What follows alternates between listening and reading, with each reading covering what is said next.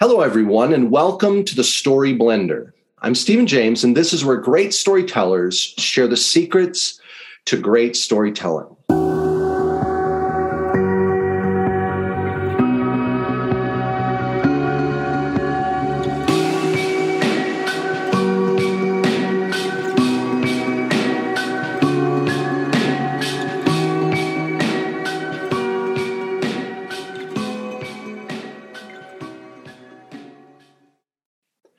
Known today's guest for quite a number of years. We've taught at conferences together. We've hung out afterwards together to share a drink and to share stories. And I've always enjoyed not only David's expertise of teaching writing, but also just his personality. He's a great guy to get to know. And I'm really thrilled that I have David Corbett here with me on the show today.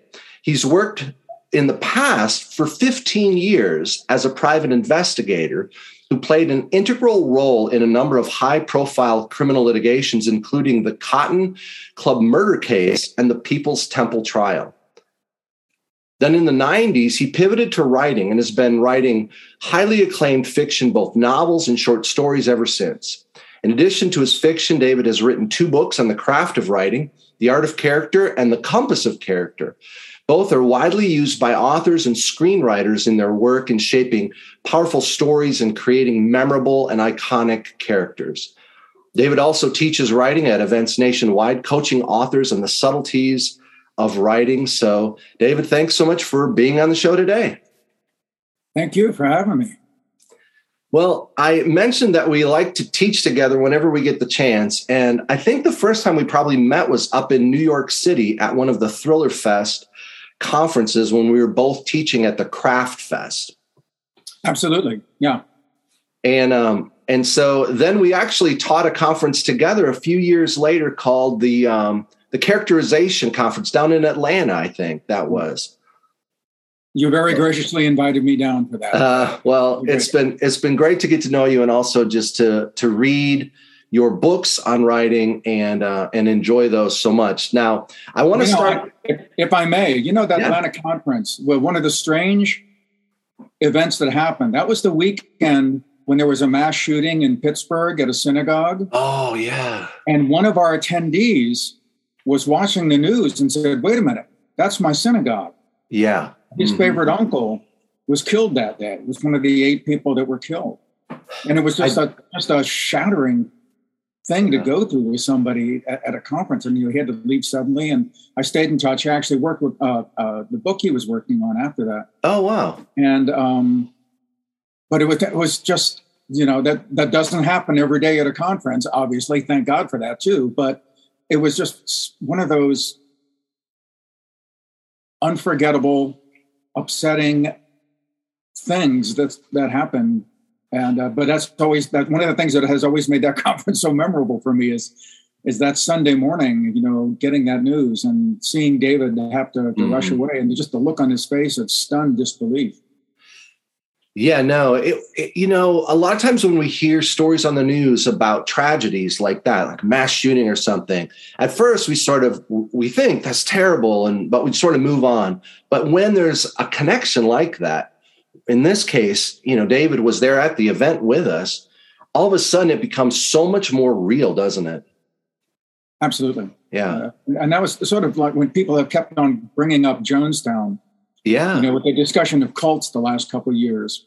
And I worked on that case, and I know a number of the people involved, and and in particular know the trajectory of their lives after the terrible debacle down at Jonestown in uh, in Guyana and how they had to try to put their lives back together again. Hmm. And it's a it's a really difficult road. I mean, a lot of them, what they had to learn. And I mean, so many people just, you know, it was a constant condemnation of Jim Jones and, you know, the con man that he was, how manipulative he was, how cruel he was, um, was sort of a criminal mastermind he was. And yet, for them to recover Hmm. they had to remember that they saw something good in him. Otherwise, there was no good in them. There was no good to come back to to say, no, you know, there was a message there that I believed in. I mean, he was lying to us, but the message amongst ourselves was a true one that we wanted to believe in an egalitarian, multiracial, sharing community. That's what we signed up for. It, it turned out that it was a lie, but that was still true. And I can't remember that, and also, ultimately, if I can't forgive him, if I can't even you know, forgive that evil, and there's a certain part of me I'll never be able to forgive. And it was just an incredibly profound lesson for me. And the difficulty, extreme difficulty of somebody having to overcome such a huge mistake hmm. in their life um, oddly enough, today, this morning, I didn't get to go to it because of what we're doing. But one of my the students I taught in prison got out today. Wow! And he uh, he he murdered his wife. Um, one of the the strongest things I have ever um, had from a student in a teaching um, situation was his description of waking up in the drunk tank in a straitjacket with this no memory of what he had done, but a terrible sense that something really, really wrong had happened. Mm. And he was probably to blame, but he didn't know what it was. And asking people, what happened? What did I do? And they wouldn't tell him. Mm. He just said, look, we need you to just calm down. We need you, you know, to take, you know, just rest, take care of yourself. The rest will take care of itself, you know, just, and again, reclaiming his life. You know, he, he was he had a real problem with alcohol. He'd been a really successful contractor, hmm. but had been a terrible alcoholic. Um, killed his wife in a drunken rage. And the issue was that was the night she said, Look, either you quit drinking or I'm leaving you. Hmm. And he didn't remember that, but friends of the family knew that she had made that decision. Hmm. Um, he's, you know, he quit drinking, quit drugs in prison. And trust me, if you want to drink or have drugs in prison, it's not that hard to do. And um, he learned how to translate Braille and became an expert in in uh, uh, translating regular you know, textbooks in particular into Braille. Huh. He also was part of this bicycle reclamation project that they had up at the prison, and also they had an eyeglass uh, reclamation. You know, people would you know turn old eyeglasses and you sure. could put in new lenses and stuff. So he just began perfecting his skills. He remarried again. His wife was really instrumental in getting him out of, uh, of prison. Uh, he'd been in for over 20 years. Um, I mean, this was a guy who realized, um, you know, I have to change. I mean, I, I and, and sometimes it takes, you know, they, they, like in AA, they tell you, you know, some people have a shallow bottom, some people have a deep bottom. Hmm. Well, murdering your loved one is a deep bottom. That's wow. what it took. But watching somebody change their life like that is yeah, and we talk about character and we talk about character change. And to realize that it doesn't happen just because you decide, well, today I think I'm going to mm. very often, and this very often happens in stories, it's something terrible that has to happen before you realize, oh my God, what have I done? How do yeah, I change this? Yeah. How do I change me? Yeah, in stories, it is so true that people don't often learn the easy way, is it? They no. learn the hard way. Well, not just stories. Yeah. You know, it's uh, the, the, the stories based on life in that regard. Yeah. Yeah, lots of powerful examples that you just gave. You know, I thought back to David, the conference, everything, wherever we were teaching in there, and I believe he's doing better now, and I'm thankful for that, for his his family, you know, being with him and so on. And when you mentioned Jonestown, it makes me think. I don't know if we've ever really chatted about this, but that was one of the subplots of my first novel. Had to do with Jonestown. I think you did tell me something about this. Go go ahead. Tell yeah. So basically, in my story, there's a 10 year old boy who survives, who's in the jungle and then survives. And then, but eventually he wants to take out his basically have revenge on the media for what they portrayed his family and friends as like this basically zombies or whatever that they just killed themselves and he wants to humanize their story and so I actually interviewed one of the people who had survived Jonestown.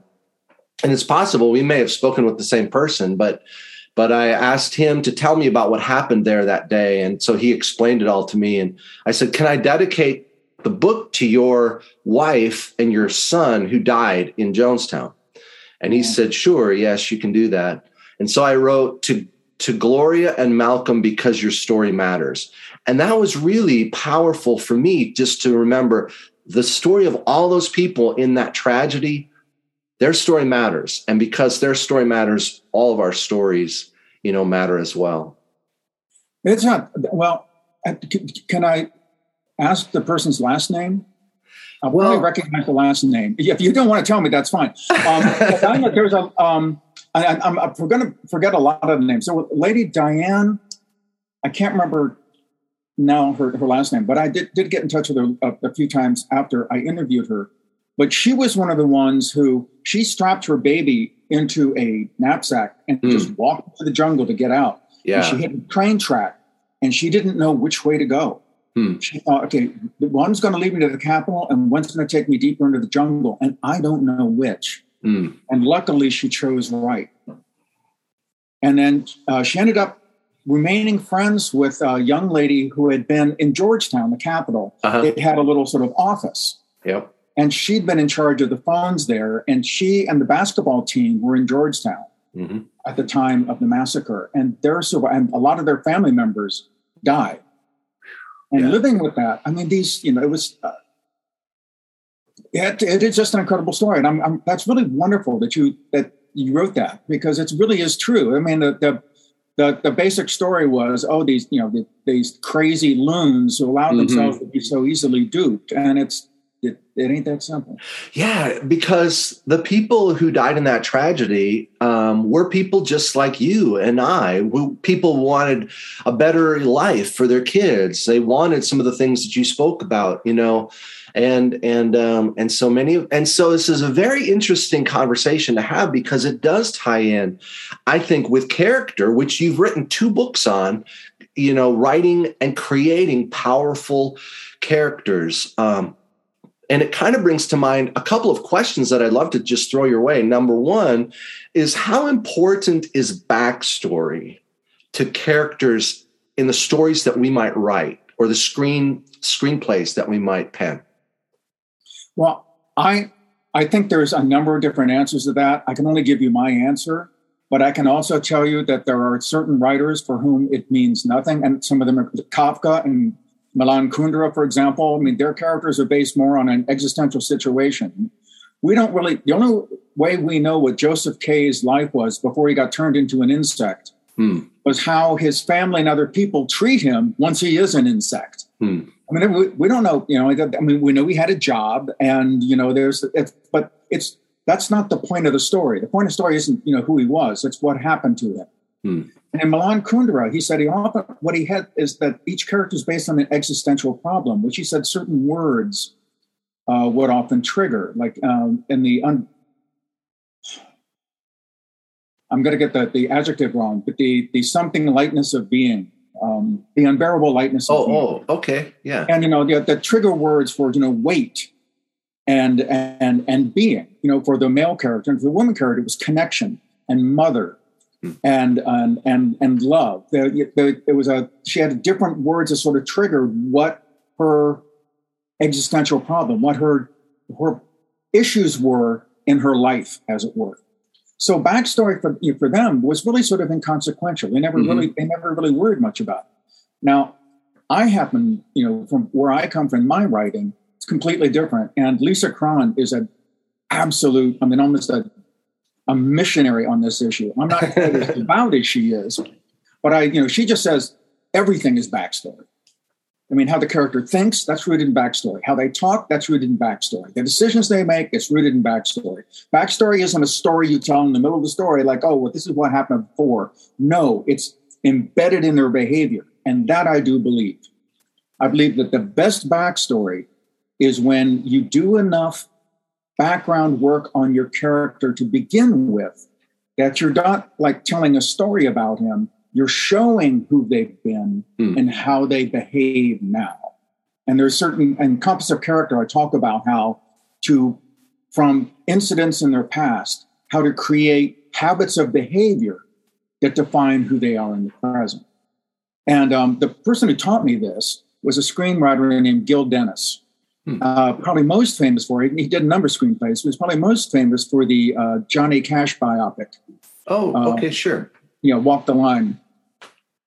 And um, he did this this exercise with us. I, I, I worked with him at Squaw Valley, and to teach us how to do this in stories, we asked these questions of ourselves. And the three questions were, you know, what was your moment of greatest shame? Hmm. What was your moment of greatest fear? And then the third prompt was, I love you, dot, dot, dot. Hmm. With Johnny Cash, he asked, What was your moment of greatest heartbreak, sorrow, or loss? And Johnny said, It was when my brother died hmm. when I was nine. Had, he had a very stern father. Sort of, you know, the mother was more involved in the marriage than she was the children. Hmm. His big brother was the like the real human connection he had in the family. And when his brother died, that connection was was cut. So, hmm. moment of greatest you know sorrow, his brother's death when he was nine. Moment of greatest shame, when he hit June, his wife, in front of the hmm. kids. Hmm. Moment of greatest joy, when the entire family sang together at the Grand Ole Opry. Hmm. The weird, tricky thing about this, and it's magic. I don't, I can't explain why this works. I can't, ex- I just can't, but I've learned to trust it. Now, he said, the first thing he says, okay, we've got an arc, you know, I've got to the moment of sorrow, you know, trying to relieve that sorrow through fame, and then ultimately needing drugs and alcohol to keep the fame going, reaching a bottom where he becomes, you know, so impossible that he actually hits the person he loves most hmm. and is shamed in front of his entire family, which turns him around. We were talking before that moment of bottom where you go, oh my God, you know, what have I done? How do I change my life? And only turning that around, uh, becoming a Christian like June and, and her family, very devout Christians, and then ultimately bring the entire family together in a moment of joy. But hmm. what's the thread in all of that? What's the theme? Family. Hmm. Family. Oh, nice. Yeah. And that's the weird thing about this work is if you do what what, what Gill would do, um, and, and what was weird with mine, my three moments, he said, yours are difficult because they're weird, but it looks like it's it's it's um, abuse by male authority. Who? wow. I don't want to get into some of the incidents, but yeah, try, you know, could, yeah, but that that really and at first I kind of well, man, maybe, but as I've gotten older and I looked at that, I, I go, that's really true. So much of my personality was shaped by this very, um, let's just say, strong personality to Irish priest.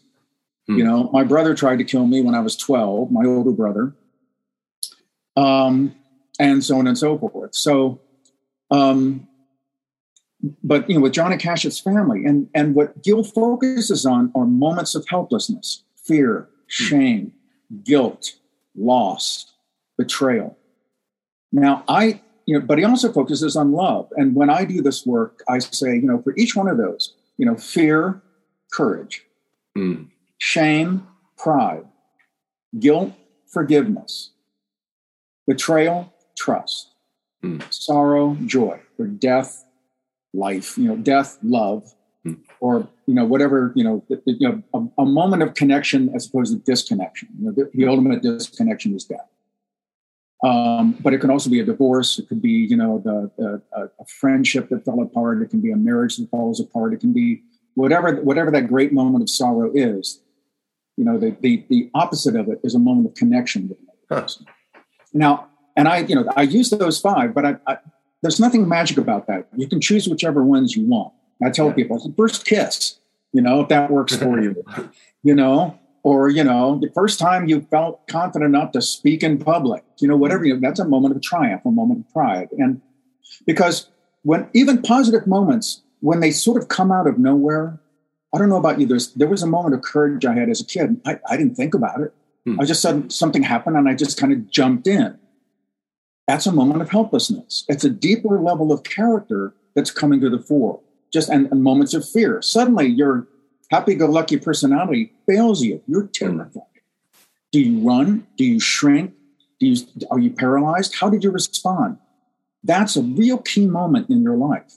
And I, I'll tell my students, you know, three is a good number. Three is very manageable if you feel like you're not getting in touch with the character yet, you know, do another one or another more. But those moments of help, they're like scenes. And that's another thing I'm really believing. Don't write a biography of your character.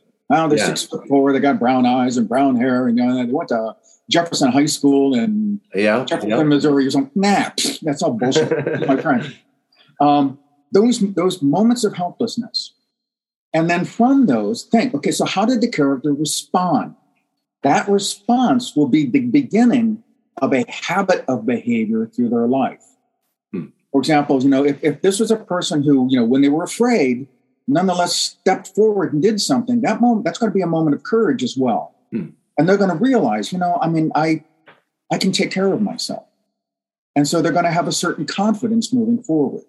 But if there's someone who was paralyzed in that moment of fear, they're going to probably try to deny, they're going to somehow try to suppress the fear. They're going to try to deny that. Hmm. And that denial is going to affect how they deal with other situations. They're probably going to avoid any situation that might make them feel afraid again. Well, in a story, then you're going to want to push them in a moment with, you know, the, they can't do that.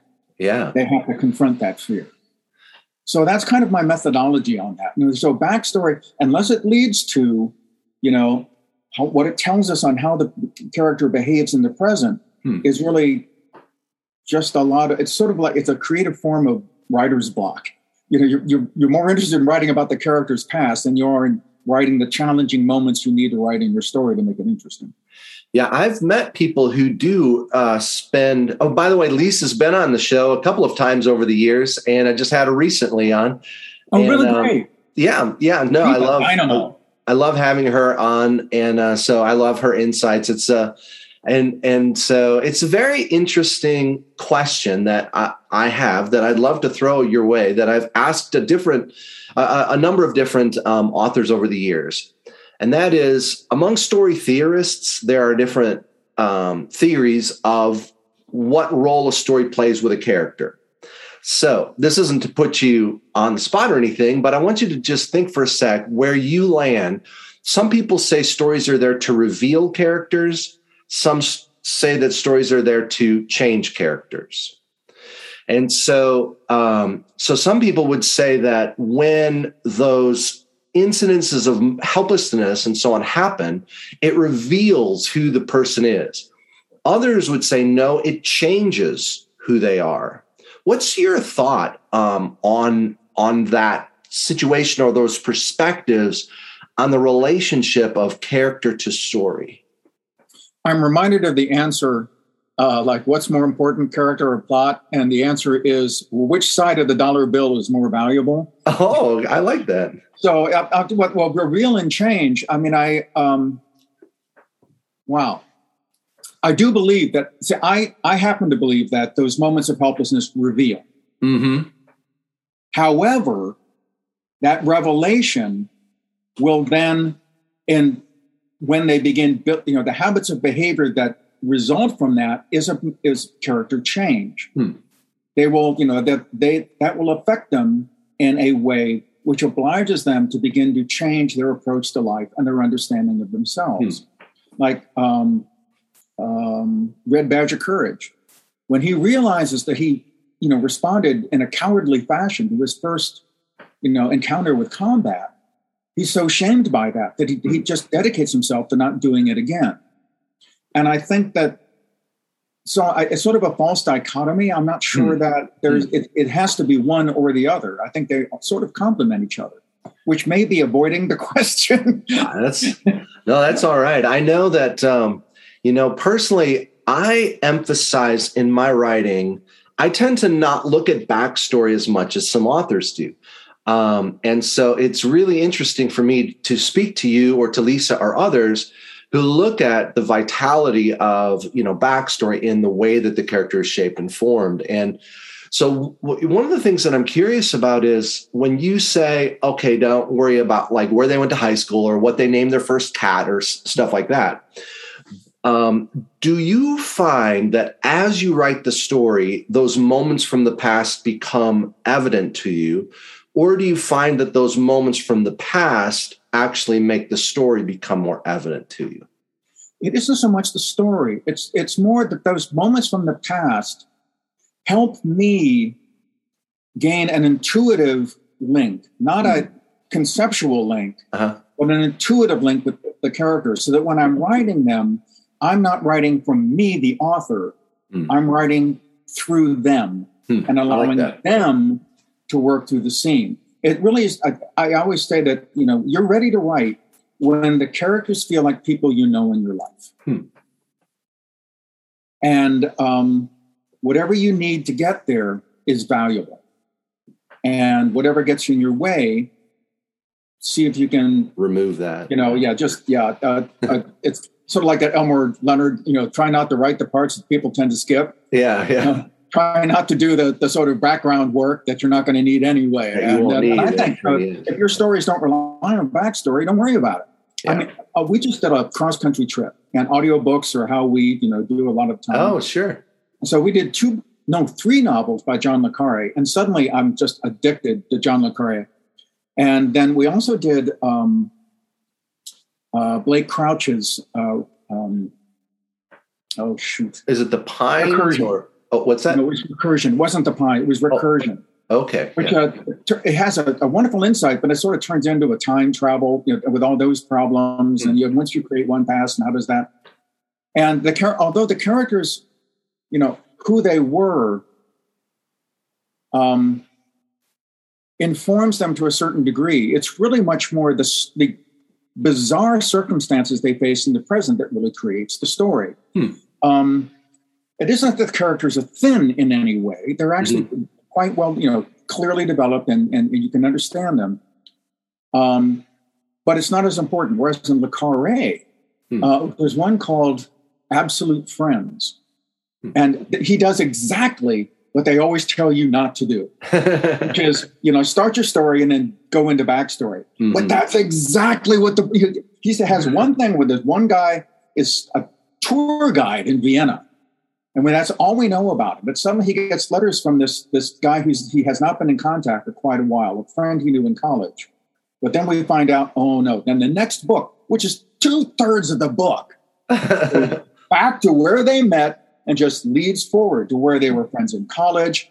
Both entered the intelligence service, became double agents, one for the communists, one for British intelligence, worked with each other as double agents throughout the Cold War and and because if you don't get all of that, if you don't get a feeling for how they helped each other and who they were, the payoff at the end, and I don't want to ruin the book for anybody, only Le Carre can write an ending like this.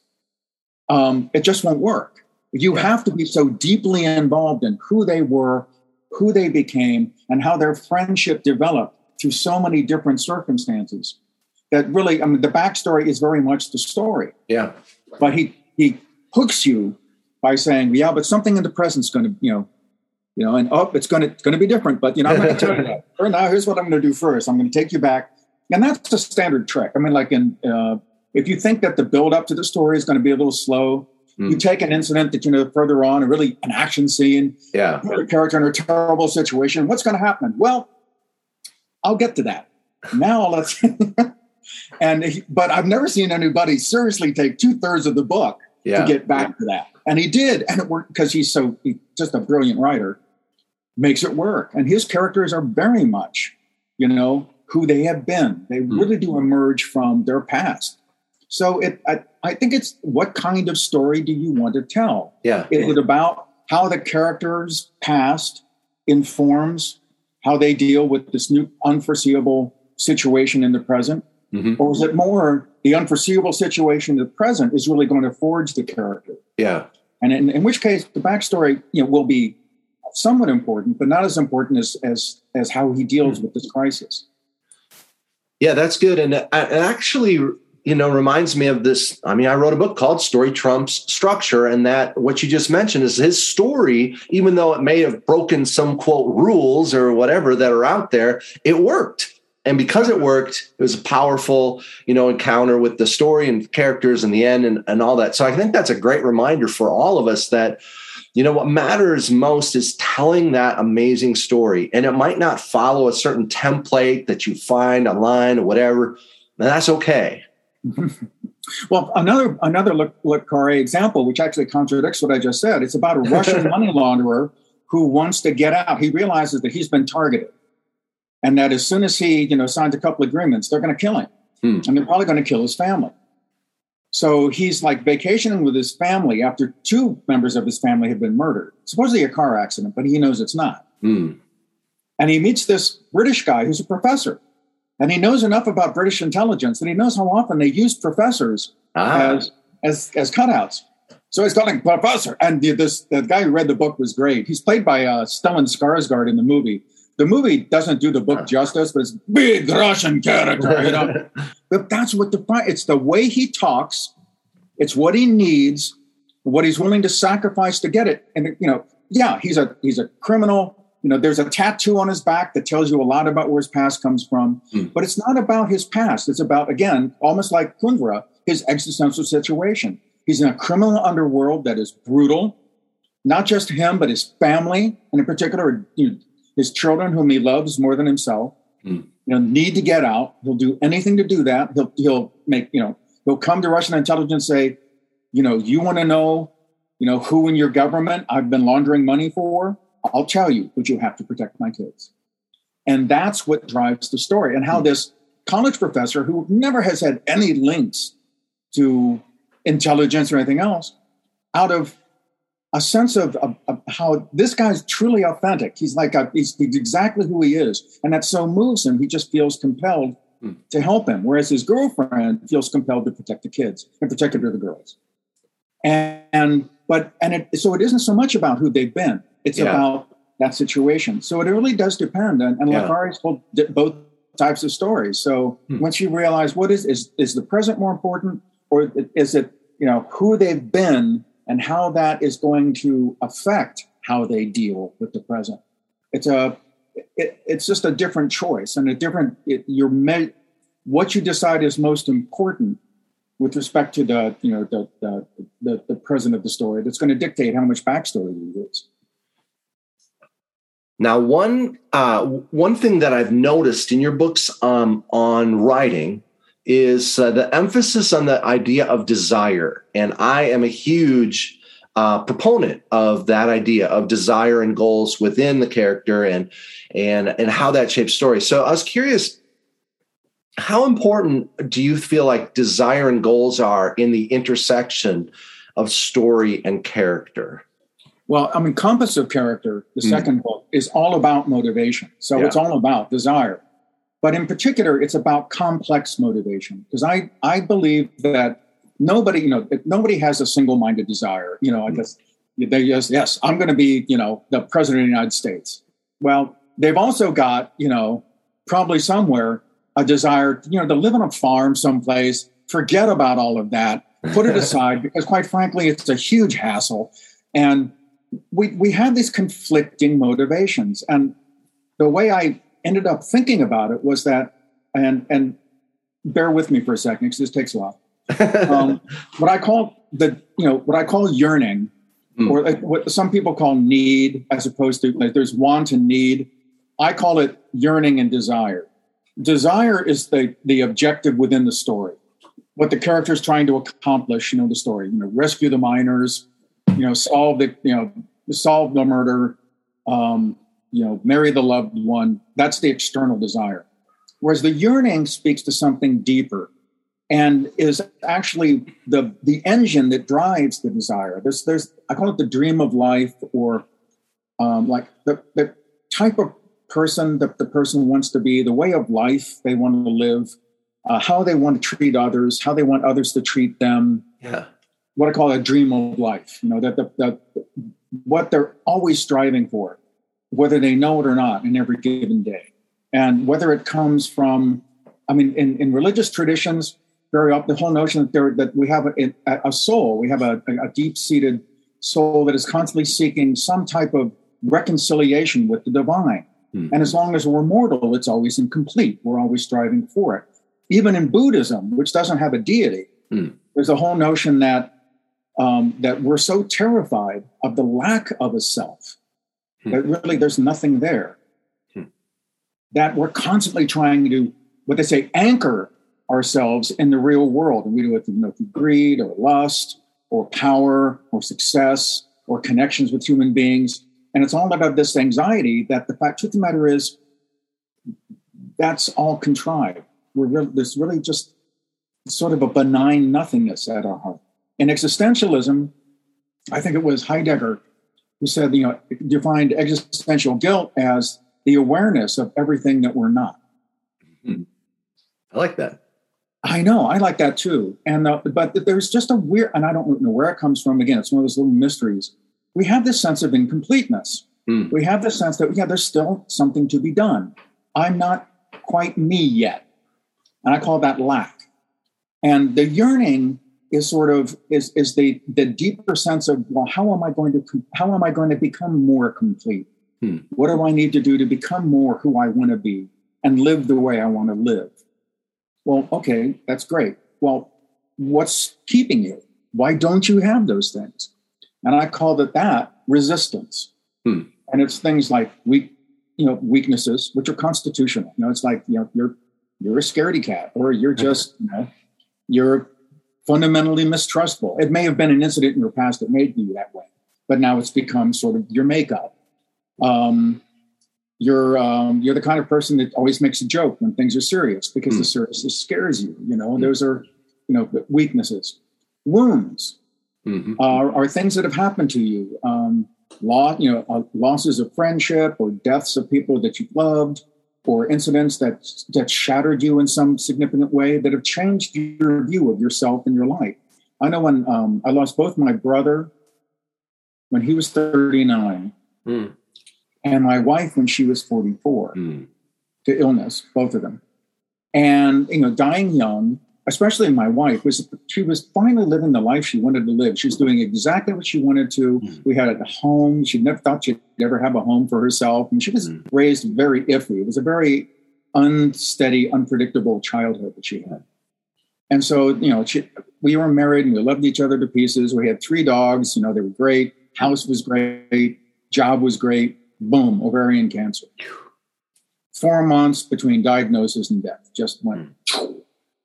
And when you suffered, you know, through something like that, when you've seen a loved one suffer through an illness like that, it really for, you know, makes you think about things like, well, what am I doing here? Yeah. How do I carry on?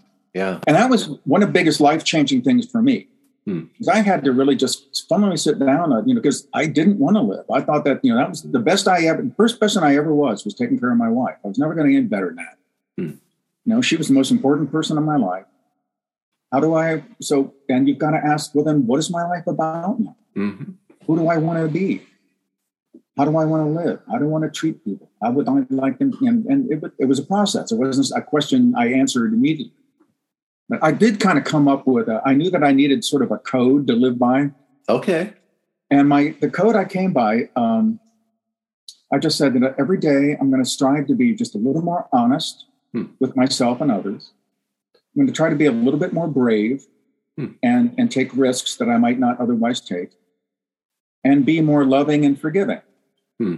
So, so you know, honesty, courage, and love were like the hmm. three virtues I wanted, and they're interconnected. Mm-hmm.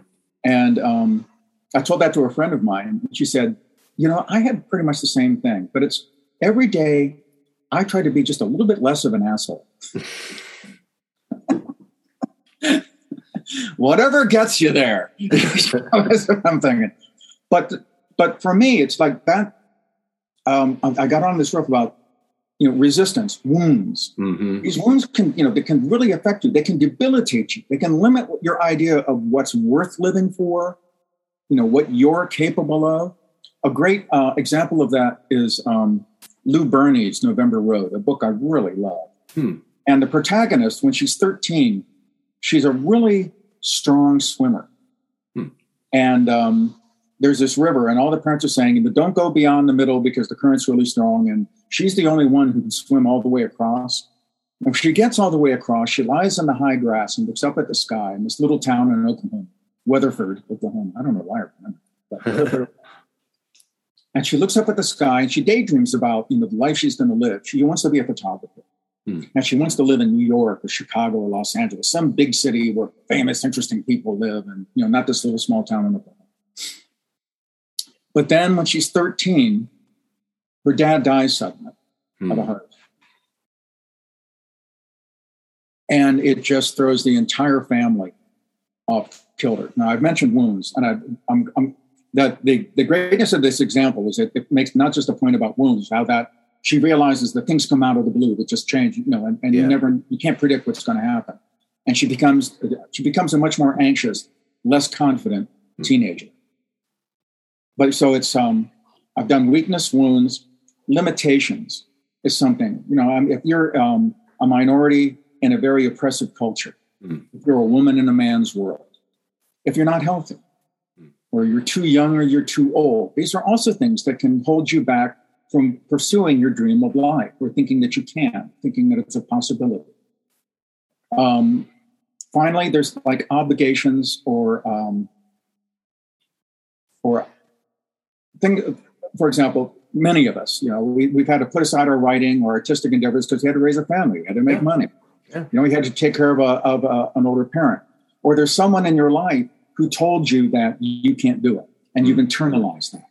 You know, like a, a father said, "You're never going to be anything better than a." Like my dad's father said, he'd never be anything but a truck driver, mm. mechanic, and he became a specialist in workers' compensation and an executive, just kind of just to prove his dad wrong. Ah and you know you can overcome those but some people really succumb to them or, and sometimes it can be a, a mother who just thinks you do everything right well then you're never going to be prepared for when things get really really tough it's because mm. it's always been easy and you're going to instead find something easier because the hard things can't possibly be right because hey i'm always right and i'm always mm. good and this is you know and that's that's going to keep you from pursuing something that's really meaningful and then finally the last category i use for resistance is flaws. And that's where you're not just hurting yourself, you're hurting other people. Hmm.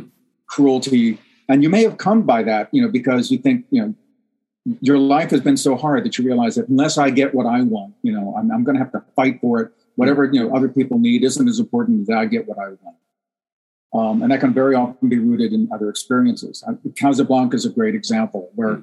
Rick Blaine gets his heart broken and he retreats from the no, noble pursuit of the underdog that he, he pursued before hmm. and retreats to this little casino in Casablanca and sticks his neck out for nobody, as he yeah. says. Well, getting back to this, um, that the character in Lou Berney's um, uh, November Road, not only does she suffer the wound from her father's death, but her mother becomes so anxious and, and risk averse, and she doesn't want her to do anything you know that might you know cause her to be harmed because that's the only family that she has left. Hmm. And and the character, I wish I could remember her name off the top of my head, but I can't, um, internalizes that.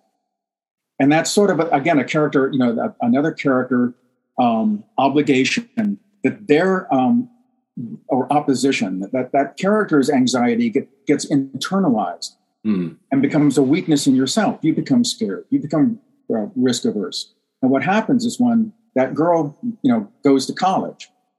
Uh, and it's early entry. She's 17. She gets to go to the University of Oklahoma. It's so overwhelming. Hmm. And within six weeks, she packs her bag and goes back. And the story is about what happens to make her realize I can't do this. Hmm. I have, I, you know, I, I failed the first time. I can't fail the second time. I have to get out of here. and um, and it actually involves her kids. She realizes her kids have begun, you know, minimizing their horizons the way that she did, and she realizes it's not just her; she's hurting her children. Mm. She realizes I can't do this. I can't do this to my girls. So she packs up the car and heads for Los Angeles, where she has a hmm. sister. And things happen on the road, and that's the other part of the story. And it's great. It's a wonderful, wonderful book. But that's an interweaving the various forms of resistance you know, interweave to hold her back from thinking she can pursue what she really wants. And then desire, something happens. I could, then I, she realizes I have to get on the road. And because of that, incidents become where she becomes more and more in touch with, you know, when things get hard, hmm. she can either relapse into her resistance or she can recognize the finally the importance of the yearning and saying, I can't give up on it again and hmm. pursue that with renewed strength. And that's really that that that battle between those two different desires. One, I think, pursuing the promise of life, mm. protecting yourself from the pain of life. Mm. Both have merit, but usually, if you're too invested in protecting yourself from the pain of life, you won't have the courage necessary to pursue the promise of life. But that tug of war is always there within all of us. I like the way that you put that. And, um, you know, I used to be- believe and teach that you should have your character should have an overriding desire that they're pursuing the goal and so on.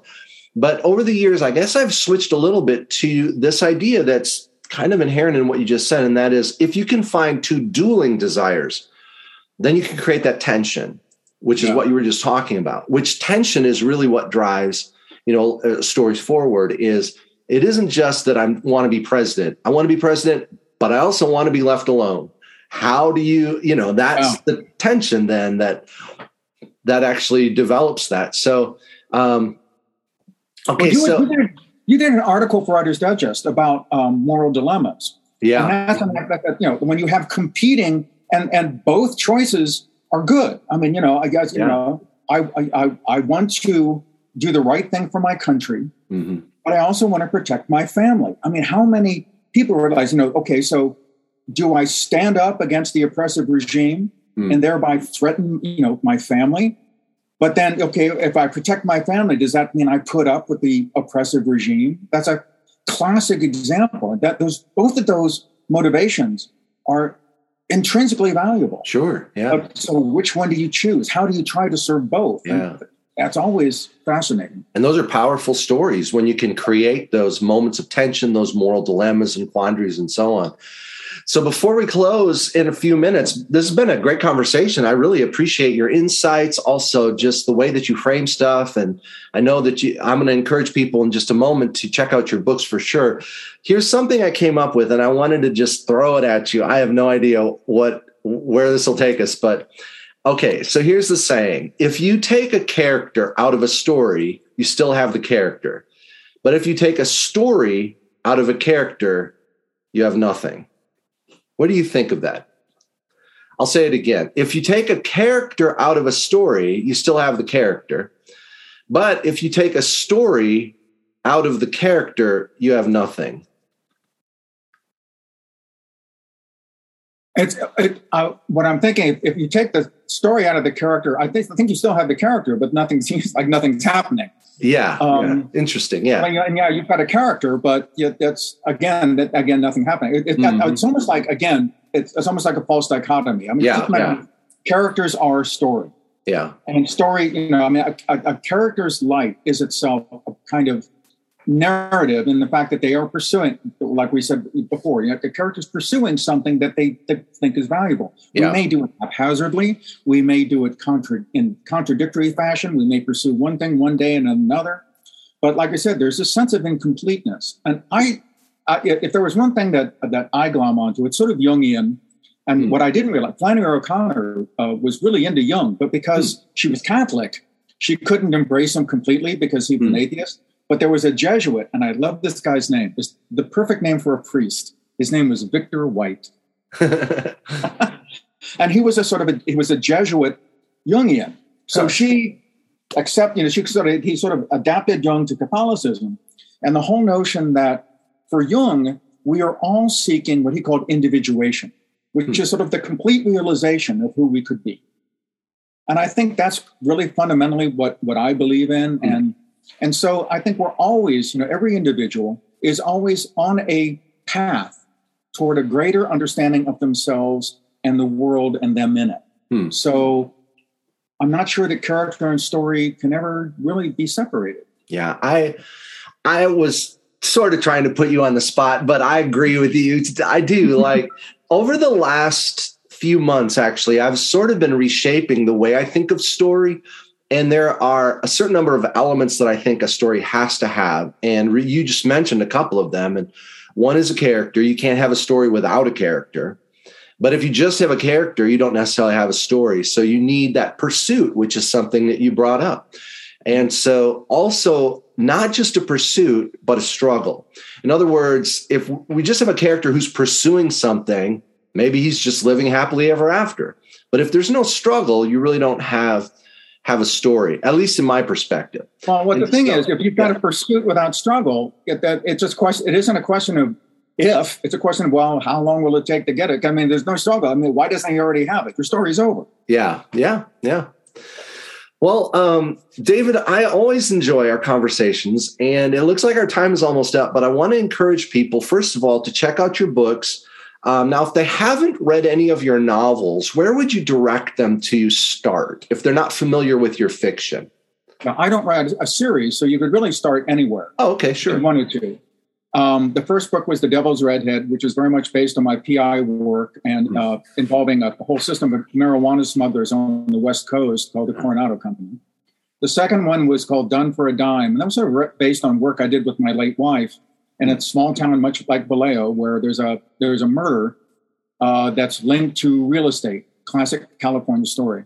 Hmm. The third one is called Blood of Paradise, and that's very much about El Salvador and our presence there. And again, it's a hmm. it's that's very much backstory. It's a young man who's a bodyguard whose father was a corrupt cop who encounters one of his father's buddies in El Salvador who asks for a favor. And you can imagine how that goes. Okay. and then the fourth one is called Do, Do They Know I'm Running? And that's about immigration. That's about a Salvadoran American kid whose uncle gets deported. And he, he's chosen by the family to go down, find him, and bring him back to the United States. The fifth one is called um, uh, I can't remember the titles of my own books. Um, that's okay. The Mercy of the Night. Yeah. And that's about a young girl. This is based on a true story. A young girl who was abducted at the age of six. Hmm. Um, like, and was very physically similar to another girl. She, this was the second, she was the second girl taken. Hmm. She only escaped after three days. And um, the other girl never did. And she always had to face that thing. Well, why didn't, you know, why would, why couldn't it have been the other girl? Because she hmm. comes from a, a, bad family and, hmm and she's sort of like so she's tainted and in teenage years it's just it's beginning to eat at her and, and and her life is really going downhill and she wants to try to escape but then something happens. Mm, to just hold her there. And what does she do? What does she keep doing trying to you know to be able to to change her life? And then the last one was the long lost love letters of doc holliday. Doc holliday wrote love letters to this woman who became a nun who was his hmm. childhood sweetheart throughout his life. And supposedly they were destroyed. And my this thing was, well, what if they weren't? Yeah, of course. You know, um, how valuable would they be? Who would want them? How badly? What would they do to get them or keep them? And that's what that story is about. So, well, that's fantastic. And so, lots of creativity in the stories that you've done. I love that they're not all the same story being retold over and over, which some authors do, and that's okay. That's their, you know, their their thing or whatever but but yours are all fresh creative and different you know novels and also your two books on creating characters. So if you're a writer and you're listening to the podcast be sure to check out the art of character and the compass of character by david. Both of them will help you. I actually endorsed uh, wrote a blurb for uh, i think the second one. I don't even think we'd met. When i read the first one we hadn't met yet. Yeah. And I was reading it on an overseas flight over to what I was teaching in, uh, I think Ireland or something. Anyway, I remember reading this. I was like, this guy's really good. Like he, who is this guy? What now? And so, so that was fun to read that before we'd we'd ever connected. So, well, David, where's the best place online for people to connect with you? Maybe find out if you have a new book coming out or order the books that that you already have. That would be my website, and it's just davidcorbett.com. David Corbett, all one word. C O R B E T T. Excellent. So please check that out, everyone. And um, so, David, thanks so much for being here today on the podcast. You're more than welcome. I, I, I you know, I, but this made me realize how much I miss you. Oh my goodness! You know, I, just, I love hanging out with you and talking about stuff because one of the things I love about you, you're saying, you know, I've been rethinking character. That's just it. You never stay still. You know, what, what, can we? How can I rethink this? And I, I'm the same way. I'm kind of going, yeah. well, yeah, I wrote that book, and yet do I still believe all of that? Well, I believe that, but that one's a little, yeah, a little iffy. That's so interesting. yeah. I think you do need to be a lifelong, you know, learner if you're going to be in this realm of writing, telling stories, and and always willing to rethink things that uh, maybe that you had before assumed uh, perhaps. So, I also want to say thank you to all of our listeners. Thanks for tuning in and listening. For more info about our other guests and to check out our other interviews, search for us on Apple Podcasts, Spotify, Amazon Music, or wherever you listen to your podcasts, or click to thestoryblender.com. Don't forget to like us and subscribe to receive our weekly podcasts on Friday evenings. And so, as I like to say as we close up, Tell your stories well, my friends, and always remember the art of the story is all in the blend. Take care, everyone, and we'll see you next time.